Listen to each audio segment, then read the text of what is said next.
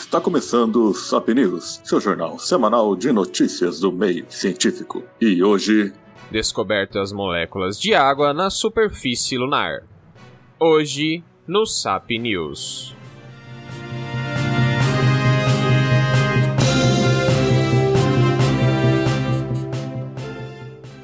Cara, basicamente hoje a gente vai conversar sobre um negócio um pouco molhado aí. É, Nem tanto, uma coisa né? um pouco úmida. É, nem tanto, né? Basicamente, a notícia que a gente É. vai falar hoje são duas notícias, no caso. É, elas são meio que complementares, é, trabalham bem sozinhas, mas uma complementa a outra. Basicamente, Sim. a gente vai falar sobre a divulgação da NASA, que elas fizeram, acho que nessa segunda-feira, se eu não me engano, sobre a. é, eles finalmente, né, basicamente, encontraram indícios de moléculas de água Lembrando, moléculas de água, a gente não tá falando de rios de água na Lua. Beleza, mas isso é uma coisa que até eu e o Sérgio a gente se questionou no dia que Todo eles ano divulgaram tem isso, né? É, mas tipo, eles já não tinham divulgado que tinha água em, em- na Lua e tudo mais, que eles já encontraram água na Lua. Bom, basicamente, o que você tem praticamente como certo hoje em dia é que existe água nas regiões que são escuras da Lua. Vamos dizer assim. Que são regiões próximas ao polo sul e norte da Lua, que eles nunca recebem é, é, luz solar direta. Então Onde são bate. regiões que estão sempre que estão sempre na sombra, por estarem sempre na sombra, a temperatura e etc, etc, é uma temperatura consideravelmente favorável para que exista essa presença de moléculas de água. O que, que é de no... o que tem de novo nessa notícia que está causando todo esse burburinho aí é que agora, pela primeira vez, eles finalmente encontraram moléculas de água numa região que não é uma região escura. Embora ela esteja presente na, no Polo Sul lunar, ela não é uma região consideravelmente como escura, uma região de sombra. Ela é a cratera Clavius, e eu anotei isso aqui porque é interessante uma coisa. Eles conseguiram encontrar é, esses indícios de moléculas de água nessa cra- cratera. E sabe o filme 2001, Uma Odisseia no Espaço? Sei, sei. A base lunar do filme é nessa É cratera. em Clavius? No- olha, essa referência não, não tinha. Seria É verdade. Stanley Kubrick um visionário, além do visionário que a gente já sabe que ele era, mais visionário ainda? Seria Stanley Kubrick Nostradamus atual? Cara, Ah, olha só isso, Stanley Kubrick. A galera fala que Stanley Kubrick. A galera fala que Stanley Kubrick ainda foi o cara que foi responsável por inventar a mentira do pouso do homem na Lua. Tá vendo? Mentira, entre aspas, tá, galera? Mentira, é mentira entre aspas, né? Entre aspas. Mas Aham. olha só, conspiracionistas de todas as idades estão embasbacados com essa notícia. Então, você vê, talvez, talvez Stanley Kubrick já sabia de algo. Sei lá, que ele gravou a farsa da, do pouso na Lua. Na Lua, ele teve que ir na Lua gravar, sacou? Daí ele já sabia. Faz todo sentido. Faz sentido. Mas lembrando, Faz sentido. lembrando aqui, tá, que gente, que é que nem o rei falou. Ah, todo ano a gente tem uma notícia água na lua, água na lua, água na lua. A questão é que a água na lua dessa vez foi numa região em que recebe luz solar. E qual que é a diferença dessa? Porque se tem luz ali, não tem atmosfera, qualquer porcentagem de água, qualquer porçãozinha de água que tivesse ali, contato com a luz iria evaporar automaticamente e se para o espaço. Se perderia. E a gente tem conhecimento de pequenos focos de água, né? Congelada nas partes escuras, onde temos noites perpétuas. Ou seja, de acordo com o ângulo da Lua e da sua rotação, tá? Não, não confunda no- é, lados escuros, pontos escuros, com o lado oculto, porque o lado oculto da Lua, que não fica de frente para a Terra, ele ainda recebe luz, dependendo da órbita, tá? Só que a gente não vê.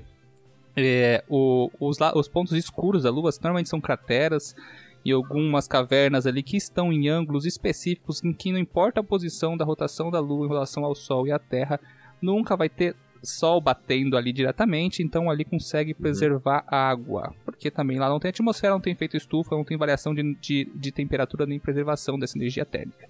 Dessa forma, quando o Sol passa por uma porção de água diretamente ali, ela deveria desaparecer. Coisa que nessa Uhum. notícia publicada pra gente atualmente não rolou, né? Eles descobriram que tem água ali.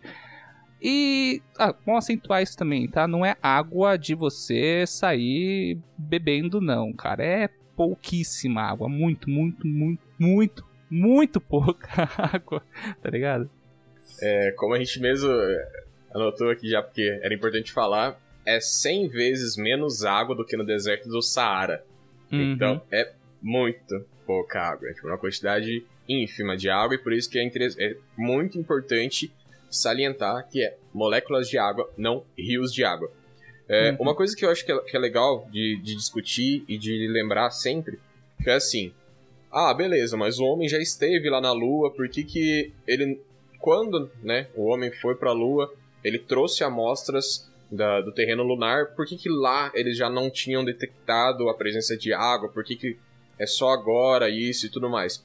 Bom, é importante a gente lembrar que quando os, é, os, os, astronautas que pousaram na Lua, eles coletaram as amostras e trouxeram de volta para a Terra para fazerem as análises dessas amostras, a, os pousos lunares da missão Apollo foram realizados numa região lá da Lua que eles são conhecidos como os mares basálticos da Lua.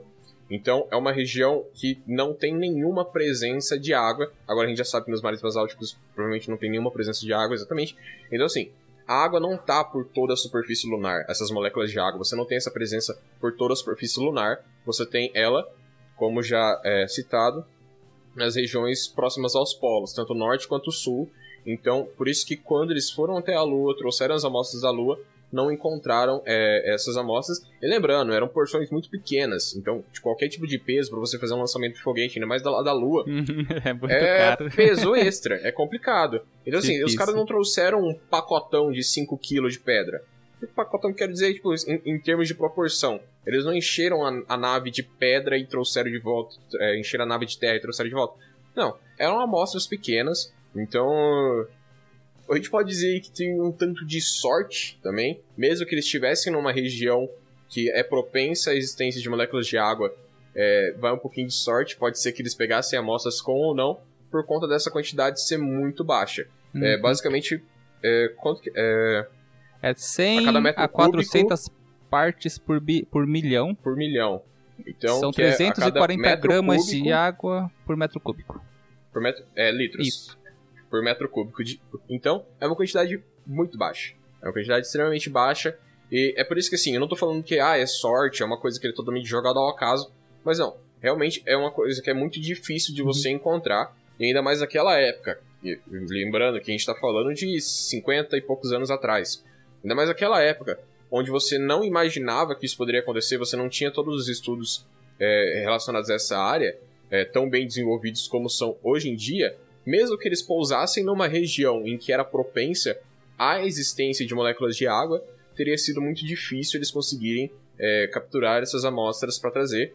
O que nos leva à próxima missão para a Lua, que está sendo programada para 2024, que é a missão Artemis, Artemis, né? Ou Artemis, Sim. Artemis, enfim, que ela já está programada, ainda mais com os conhecimentos que você tem hoje em dia, para estudo e coleta dessas amostras, em que a gente vai poder entender um pouco melhor principalmente de onde vieram e o que é essa água que você encontra em Marte. Cara, certo. Aqui a gente viu, beleza, temos a notícia. Essa, esses artigos foram dois artigos foram publicados na Nature Astronomy, uma revista extremamente relevante no meio científico. É, então, digamos assim, se, se for publicado lá, tem bastante confiabilidade, né, no, no, no, nos dados fornecidos. E a coisa mais interessante, uma coisa que eu não sabia, né, e descobri nessa notícia aqui, ó. Temos satélites e telescópios no espaço. Temos telescópios na Terra. Cara, você já tinha falado, já tinha ouvido falar em telescópio em avião, velho?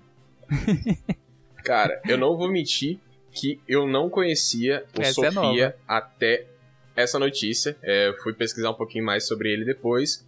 Mas, basicamente, galera, o telescópio que foi é, responsável por realizar esse tipo de descoberta foi um telescópio que faz é, com sensores é, infravermelho.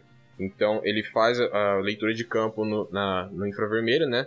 Frequência infravermelha. Uhum. E ele tá situado não na Terra, não no espaço, ele tá num avião. Basicamente um avião bem, bem, bem grande. Que ele viaja a uma altura, se não me engano, de 13 quilômetros do solo da, da Terra. Uhum. E ele faz essas captações de leitura. E tem um fato que é muito interessante dessa captação, é que assim, esse projeto, ele tá sempre meio que capengando em questão de dinheiro, porque lembrando que, como por exemplo, um projeto é, público, né? Então é um projeto estatal do governo, ele precisa de verba para manter seu funcionamento. E o que que acontece? O governo tava para cortar dinheiro da, da galera. Sim. E esse estudo, essa captação desses dados foi realizado lá em 2018. Então tem dois anos de processamento de dados para eles conseguirem é, lançar esse paper. Eu não sei se a gente já chegou a comentar, mas esse paper foi lançado na Nature Astronomy. Então, é uma, uma revista de muito renome, claro, uma pesquisa da NASA, né? Então, é, nada menos que isso, era esperado. Mas, basicamente, eles fizeram o lançamento, então, desse paper e tal, depois de dois anos de pesquisa. E a captação dos dados, eu não posso falar que foi sem querer, porque é, é meio feio usar esse termo, mas de certa forma foi sem querer. Eles simplesmente fizeram um teste, foi meio que assim, ah, vamos testar, mirar aqui nosso telescópio para a Lua e ver o que a gente capta. Não é exatamente assim que funciona, mas vamos fingir, sim, fazer uma historinha que foi, que foi mais ou menos isso. Então eles basicamente é, viraram o telescópio do Sofia para Lua, usaram o Lua de ponto de referência para fazer essa captação e conseguiram captar esses dados. Basicamente o que eles fizeram é uma análise é, espectrográfica, é espectrográfica que é o termo, é o nome certo, né? Eu sempre confundo com espectrofotográfica, mas enfim. Eles fizeram essa análise que basicamente. É, essa análise espectrográfica no infravermelho, que falar de um jeito bem mais simples assim do que realmente é. Imagina que toda molécula tem um, uma vibração. Então, o que você faz? Você basicamente dispara dois feixes é, de luz na frequência de onda infravermelho. Você dispara um feixe em um é, padrão, que seria uma, uma base que você vai analisar, e depois você dispara esse feixe para uma outra direção, que é a direção a ser analisada. Então, a, o retorno desse feixe ele vai refletir nessa superfície lunar, ele vai retornar para ser coletado. O feixe base, onde você já tem uma noção do que você espera que seja refletido, é, você utiliza ele para fazer essa análise da diferença da região em que você quer, quer fazer a, a análise da vibração. Então você vai ter dois gráficos e você fazendo a comparação desses dois gráficos da base e do, do que você recebeu, você vai conseguir perceber essa diferença de vibração, que é como se fosse uma vibração natural. É tipo o motor do seu carro. Cada tipo de motor de carro vibra de um jeito diferente por conta da, da, das partes internas desse motor. Imagina que toda molécula, todo átomo, tudo vibra de uma forma diferente dependendo de sua composição. Daqui a pouco então, aparece uma galera aí do, da, da, vibração quântica da, do DNA. Dos cristais. É, a hora que você falou, eu já sabia que vinha isso. Mas enfim, cuidado, basicamente cuidado. você vai ter essa... É, basicamente você consegue fazer essa comparação entre essas duas vibrações e você tendo um conhecimento do que tipo de vibração é para cada uma das coisas, você consegue identificar qual o tipo de molécula, qual o tipo de elemento que está presente nesse local. Duas coisas são muito interessantes para comentar, para não deixar que esse negócio fique tanto ao acaso assim. É que em 2008, uma sonda indiana, é Chandrayaan 1, o nome da, da sonda, ela havia achado indícios de que poderia ter essas presenças é, de moléculas de água na, na, na superfície lunar. E em 2009, um mapeador da, um, um mapeador da NASA, que, que foi enviado junto com essa sonda, também encontrou só que o que acontece? É, os testes que eles realizaram né, lá em 2008 e 2009, eles não eram tão precisos, por quê? Porque é, você está detectando, você pode estar detectando hidroxilas, que é basicamente qualquer coisa que, que tenha oxigênio e hidrogênio ligados. Uhum. Então você não sabe, você, naquela época não conseguia ainda, com os dados que eles tinham captado, não, não dava para você saber se era água mesmo, ou se era algum outro composto que continha hidrogênio e oxigênio. Então tinha essa dificuldade de detectar, até que em 2011 o LRO, que se eu não me engano é o Lunar Reconnaissance Observatory, algo assim. Ele, eu não lembro o nome certinho, mas é basicamente uma sonda que está lá na órbita lunar há muito, muito tempo fazendo a pesquisa. Ela faz a, a detecção desses dados de uma forma mais precisa, buscando exatamente isso e eles finalmente conseguem reconhecer essa presença. Porém, é aquilo que a gente falou. Era uma presença na região sombreada da Lua. Era uma presença na região que você não tinha tanta incidência de raios solares. Então, ok. Era, a gente entendia isso como algo possível. Mas beleza, agora a gente descobriu na região não sombreada. E aí, tipo, como assim? Como essa água se sustenta É, na- nessa região? E que é um problema muito grande, né? E aí que vem esse segundo artigo que também foi publicado na segunda-feira, também da NASA, que é, ele utilizou a LRO, que é a, a sonda que eu acabei de, de comentar, para detectar e conseguir mapear na superfície lunar não só é, não a, a, a- presença ou não de água. Eles conseguiram detectar micro, micro armadilhas de calor, é, que, que eles falam, né, que são micro cold traps, se não me engano, o nome que eles usaram no artigo, que basicamente são regiões muito minúsculas e muito pequenas em que você não tem incidência de luz solar. Essas regiões podem ser é, porosidades de rochas ou é, pequenos cristais que são formados com impactos de meteoros que acabam aquecendo bastante o solo lunar. Então, você tem esses pequenos pontos e o estudo deles é, basicamente não. é, o estudo deles, eles de certa forma mapearam que existe na superfície lunar cerca de 40 mil quilômetros quadrados de, dessas regiões, é, dessas, dessas microarmadilhas né, de calor. 40 mil quilômetros. E aqui são dados interessantes. Isso corresponde a cerca de 0,1% da, da superfície lunar. Então é uma quantidade muito pequena. Porém, esses dados, se não me engano, são três ou quatro vezes maiores do que o que eles acreditavam existir anteriormente. Então, mesmo sendo, é, em comparação com a Lua como um todo, um valor, de certa forma, pequeno, ele é um valor exorbitante, é um valor muito grande. E eu trouxe um dado aqui é, para fazer aquela, aquela tradução pro brasileirês, né? Por isso que o Sérgio tá, tá dando risada. Ele tem aproximadamente entre 1,1 é, um quarto e um quinto de Maracanã. Então, é, o Maracanã tem cento... É, é muito pouco, é, realmente é muito pouco. Se você comparar com Campos de de, futebol. tamanhos de um quinto Maracanãs, de né? campos de futebol. Ó, rapidão, rapidão, só pra. É, em metros quadrados, tá? Lembrando que é metros É, quadrados. rapidão, a gente. Enquanto lá fora eles usam um sistema métrico, a gente usa o sistema de campos de futebol. É o padrão, né? Mas aí que tá. É, você acha que o quê? É só americano que pode relevar o uso do sistema métrico e montar as jardas, polegadas, Ah, pés, não, não, peraí, braços, peraí. A- etc? americano Não. você tira do. do... A gente, co- a, gen- não, a gente, a gente conta dinheiro com, a gente conta dinheiro com carros populares e tamanho e áreas com de campos de futebol. futebol, cara. Esse é medidas É, brasileiras. então, é isso aí. Ó, vamos lá. É, a notícia. Aqui a gente vai ter. Teve todo esse resumo do rei. Foi de- detectado com o, o infravermelho, né? Por espectrometria. A gente teve esses resultados. Se provou, quando eu digo se provou, é entre aspas, a detecção de água na, na Lua, porque também não é água. É, é, é estado molecular, tá, gente? São pequeníssimas porções espalhadas e provavelmente elas estão aprisionadas, por isso que elas existem lá na forma na, na parte iluminada da Lua.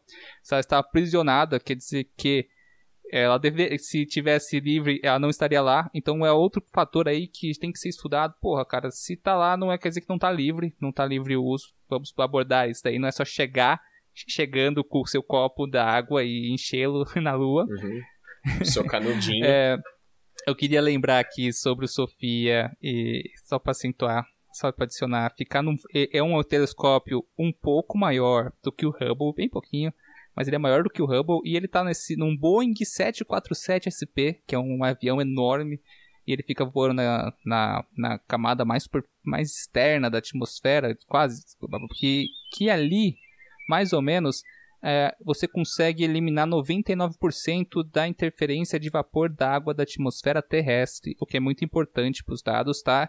E por isso tem que ter essa comparação de dois dados infravermelhos do espectrometria, tanto para você fazer essa diferenciação do dado terrestre com a contaminação que a gente tem aqui para lá, né? Fazer esse- esse- essa comparação também serve para isso.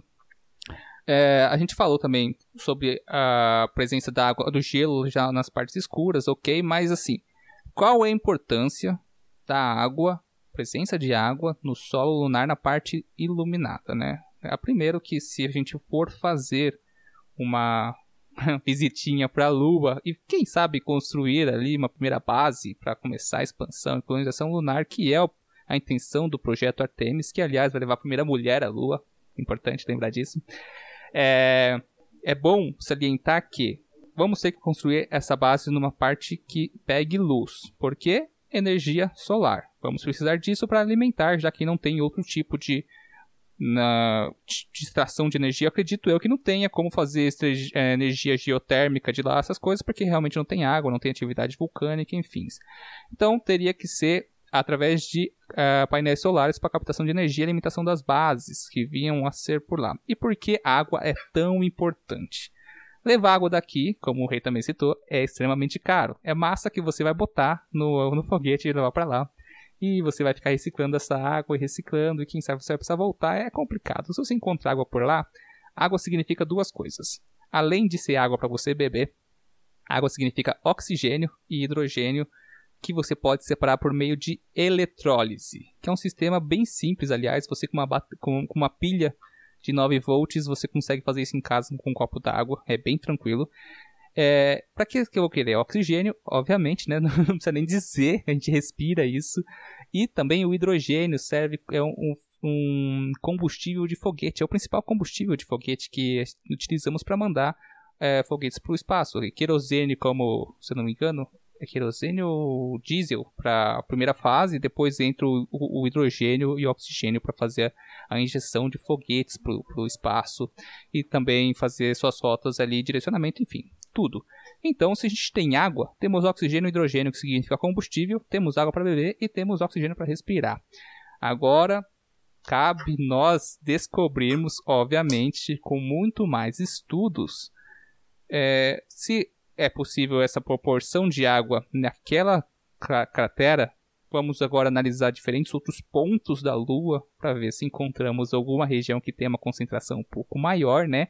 Já que é complicado você ter que extrair um metro cúbico de terra e não é pouca coisa, tá? Um metro cúbico é muita terra para conseguir 340 ml de água, que é muito pouco. a energia que você vai gastar ali batendo inchada na terra já soa tudo, cara. Sabe aquela. Existe aquela expressão de tirar leite de pedra? aí é literalmente tirar água então, de pedra. Então, cara.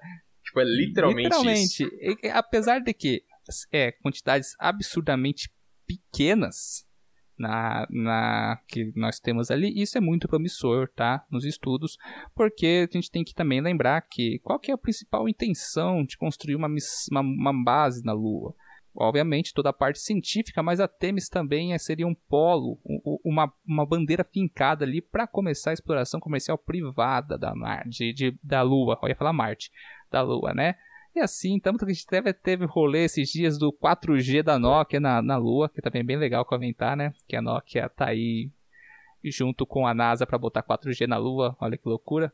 É, então, agora cabe a gente fazer estudos, né? não a gente, mas o, o todos que corroboram com esses trabalhos voltados para a Lua, para como a gente pode separar essa água, como a gente pode utilizar essa água e se existem outros lugares que é, passíveis de conter mais água aprisionada, porque quanto uma região que tenha luz e água seria a região perfeita para você construir uma base, porque daí você começa a minerar em volta, extração de água, combustível, a se autossustentar essa base e a expansão aí de tempo ao tempo e tecnologia, cara. É, é, só lembrando, é isso que você falou, logo no começo que você falou da questão de produção de energia é uhum. muito importante, porque é aquela questão, quando você acha água numa região sombreada da Lua, você não consegue instalar painéis solares para você fornecer energia para sua instalação. O que é assim, beleza, a gente tem o que beber, entre aspas, né? Não é água para beber, mas entre aspas é a gente tem que beber, mas a gente tem como alimentar nossas coisas, é, ligar nossas coisas, etc. Você encontrar numa região em que você tem incidência de raios solares é muito importante, principalmente para essa questão energética. Alguns pontos que é interessante a gente falar é, é principalmente isso que o Sérgio falou, de encontrar regiões que sejam viáveis à extração de água, é, porque, como ele disse, a concentração é muito baixa e o esforço necessário para você conseguir utilizar é, essas moléculas de água para qualquer fim, qualquer meio, é muito difícil. Por isso que, é, principalmente essa missão Artemis vai ser muito importante para isso, para eles conseguirem trazer amostras para a Terra para a gente conseguir entender melhor o que é. Infelizmente a gente vai demorar um pouquinho mais aí, né? Porém, agora com os resultados que foram publicados, é, os esforços globais provavelmente Uhum. serão muito maiores para você conseguir identificar e entender o que está acontecendo por lá. Lembrando que ciência é, não é sobre. Não deveria, no caso, né? Ser sobre ego. Então pode ser que semana que vem a gente esteja falando que, opa, é, alguma, outra, alguma outra equipe científica revogou todos os dados, revogou entre aspas, né? Uhum. É, encontrou dados contrários e tudo mais, que é uma coisa que eu comentei com o Sérgio, acho que é importante a gente falar, eu falar aqui, que os dados que foram divulgados com relação à presença de fosfina em Uhum. Vênus é, estão é, saíram alguns papers questionando as leituras e como foram feitos o, o- todo o método científico utilizado para empregar. E cara, esse deveria ficar triste porque putz, a gente não tem presença de vida microbiana em Vênus. Não, cara, é interessante porque tipo, é a ciência Uhum. funcionando, é assim que funciona. Você não tá querendo simplesmente impor uma coisa, ai, descobri aqui, achei isso legal, acho que isso seria interessante, vamos impor isso. Não. Você descobriu uma coisa, tá lá, beleza, temos nossos indícios. Alguém foi lá e viu, não, opa, não era bem assim, tudo mais, tudo mais. E é assim que as coisas realmente deveriam ser. Você não deveria, tipo, simplesmente aceitar alguma coisa ou impor alguma coisa, simplesmente porque você quer acreditar que aquilo lá seja verdade. É, é, É, não é assim que a ciência funciona, não é assim que a ciência deveria sim, funcionar. sim, é bom salientar. Eu não cheguei a ver essa, essa notícia que o pessoal pediu pra fazer revisão da, da- do paper que, que, que sugeria a presença de fosfina em Vênus, né? Foi uma notícia extremamente importante no momento. Obviamente, pelo alarde que houve, né, alvoroço na comunidade científica ali, é, muita gente se aprofundou nesse trabalho e mentes diferentes pensam diferentes, né? Talvez alguém, alguns grupos ali observaram alguns pequenos erros ou ou talvez interpretações não precisas e pediram a revisão desses artigos, tá? Também não quer dizer que não tenha, tá? Quer dizer que vamos revisar tudo isso, vamos refazer todo esse trabalho antes de falar assim. Tem, então é só para salientar isso.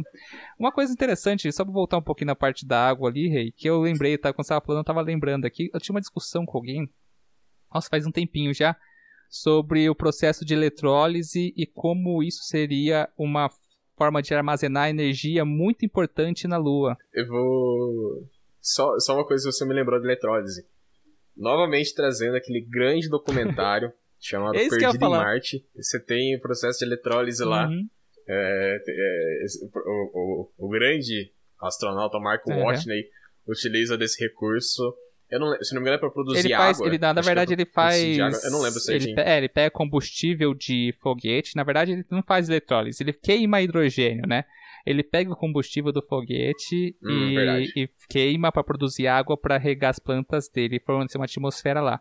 Isso é muito importante porque, assim, quando a gente fala de água, eh, a gente pensa na água líquida, só que se separar ela, a gente vai ter dois elementos, duas moléculas, eh, dois elementos moleculares, né, que seria O2 e H2, hidrogênio e oxigênio. É, quando você queima eles, você gera uma quantidade absurda de, de energia queimando hidrogênio e o resíduo disso é água, gera vapor d'água. O processo de eletrólise, como conhecemos, ele é um processo que consome mais energia para separar a molécula de hidrogênio e de oxigênio do que você gera quando você queima o hidrogênio oxidando com, a, com o oxigênio formando água. Só que isso é muito importante na Lua, sabe por quê? É, nós sabemos que temos fases da Lua. Hum. A Lua cheia, Lua nova, crescente, minguante, né? Lua cheia e Lua nova. Temos uma fase em que a Lua fica um longo período é, completamente escura e outro período completamente clara. É, seriam dias e noites aí, eu não sei quanto que é o tempo de período. Vou chutar aí 8, 9 dias, que seria uma fase completa, tá? Não, não, desculpa se estou errando aí, mas eu sei que o ciclo completo são 28 dias. É, enfim. Imagina você ficar metade desse período, 14 dias, sem pegar luz nenhuma. E se sua única fonte de luz é a solar. Como é que você faz? Você tem uma base inteira para alimentar. Uma proposta bem interessante que dá para ser feito com quantidades suficientes de água, porque seriam baterias, tá? Baterias, como assim? Químicas. Você faria eletrólise durante o processo, durante o momento em que você tem luz solar ali pegando diretamente você, acumularia quantidades suficientes de hidrogênio e oxigênio em tanques separados, e no processo de lua nova, né, que seria a escuridão total durante esses 14 dias, você faria a queima controlada desse hidrogênio juntando com o oxigênio, gerando energia Dessa forma, você teria energia para utilizar durante todo o período em que a Lua estaria escura no seu lado, né? E assim você consegue gerar, entre aspas, tá, galera? De novo, baterias. Não é uma bateria como conhecemos, mas seria uma forma de você armazenar energia química é, segura e autossustentável e reciclável, porque não, não, não solta nenhum, nenhum tipo de composto poluente, como CO2, as outras coisas mais complicadas, já que seu único resíduo é água, gera muita energia e você pode usar água também para outras coisas. Então também seria um sistema de armazenamento. Olha que legal. Enquanto você pode armazenar água, você está armazenando energia ao mesmo tempo. Isso é muito foda. É, eu, tava, eu comecei a dar risada que você falou, porque novamente a gente está falando da importância das baterias. Próximo episódio do Sapcast, que eu acho que tá indo ao 31. ar depois do lançamento dia 31, é, vai ser com, com esse episódio aqui no caso, né, vai ser lançado praticamente junto. Não sei se antes ou depois, vai depender de quem terminar a primeira edição. mas a gente fala também no começo, a gente fala um pouco sobre a importância das baterias. Isso que você falou de armazenamento de, de energia em água lembra um pouco do princípio inicial das jarras de Leiden que a gente comenta no episódio de eletricidade também, parte uhum. 1 só que o princípio é diferente, mas a importância da água para armazenamento de energia de qualquer forma. É, acho que só para a gente finalizar é, esse episódio de news aqui, depois de tudo que a gente falou, como que essa água chegou lá é... na Lua? Acho que essa é uma das questões a serem respondidas, é uma das questões mais importantes. E eu até separei aqui duas, duas da, das questões mais importantes para isso, né? Duas da, das ideias que atualmente se mostram mais promissoras para responder isso. Uma delas é através de meteoritos, né, do impacto de meteoritos, que é meio que como a água chegou em qualquer lugar do sistema Sim. solar, tipo assim, ah, meteoritos. E a outra é algo muito interessante que eu não sei explicar muito bem. Eu sei mais ou menos como é, mas eu não sei dizer exatamente como que funciona. Mas também tem a ver com os impactos meteoritos, porém você, tem, você precisa dos ventos solares. Basicamente, você tem as reações. É, o Sol, por quem não sabe, é uma bomba de fusão, basicamente, né? Tá fundindo elementos lá e você tem os ventos solares que liberam é, energia, liberam elétrons, prótons, etc, etc. E acabam liberando hidrogênio. É, e você tem a, a, a chegada, a chega, a deposição desse hidrogênio a partir dos ventos solares, lembrando que a, que a, que a Lua não, não tem atmosfera, por isso que, se, que isso é, é, é seria possível, né? No caso, ainda não é comprovado, longe disso, aqui é a hipótese que a gente está falando. Então você teria a, depo a deposição de hidrogênio no solo lunar a partir disso, através dos ventos solares. E isso, alinhado ao impacto de meteoros, para dar um aquecimento top, aí você teria a, a, a, a, a, criação dessas moléculas de, de a queima água. do hidrogênio, né? Sim. Você hipóteses, uhum. não temos uma resposta ainda. Não acho que teremos uma resposta tão cedo. Porém, é uma coisa que precisa ser debatida, é algo que a gente vai precisar saber. É uma pergunta que está aí no ar. Vai que você se interessa por isso, começa a pesquisar, entra na NASA e descobre isso. E vem aqui Cara, contar pra gente. É, Seria da hora. É uma pergunta muito boa, mas se você para pensar que a Lua, a formação, como uma das hipóteses que a Lua se formou do, de um processo é, de choque entre a Terra, que não se chamava Terra ainda, com outro planeta, é, com tamanho similar ali, que se chocou com a Terra, assim, se fundiu e o que liberou para o espaço liberou. Liberou? É, liberou, né? quase. É, você liberou um monte de matéria para o espaço, né? E daí se condensou e formou a Lua. Não é difícil pensar que durante o processo de criação, né, surgimento, não seria criação, né, de maturação do sistema solar, em que uh, tudo foi se aglutinando e formando os planetas em suas órbitas, uh, tenha caído muita água lá por forma de asteroides, cometas, né? Lembrando, gente, que água não é uma coisa muito, oh meu Deus, é, que, que impossível de achar no espaço. Não, tem água pra cacete. O problema é achar água no estado líquido. essa é a magia do rolê, tá? Porque, por exemplo, Titã, que é um planeta feito de oceanos de metano, o seu solo é feito de gelo, água congelada. Europa é pura água, quase. Então vamos lembrar que água não é, oh meu Deus, água tão raro, não é. Água tem água pra cacete. Então, vamos digamos assim que o processo de água na Lua, assim, não seria tão complicado, falando que ela tá perto da Terra, por exemplo, né?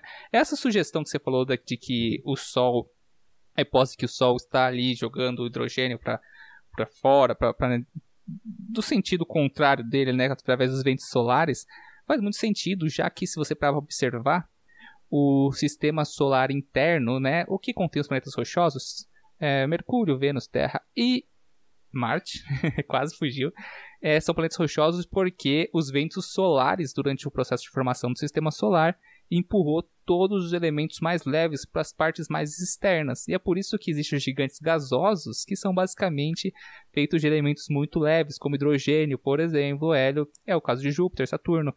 Então, você para pensar que no sistema solar interno a gente tem pouco desses componentes, no sistema solar externo a gente tem muito, foi porque o Sol está constantemente empurrando esse, essa matéria que estava ali livre para o sistema externo e, consequentemente, foi atingindo tudo quanto é canto, principalmente a Terra também, a Lua e onde foi possível preservar isso de alguma forma ficou, né?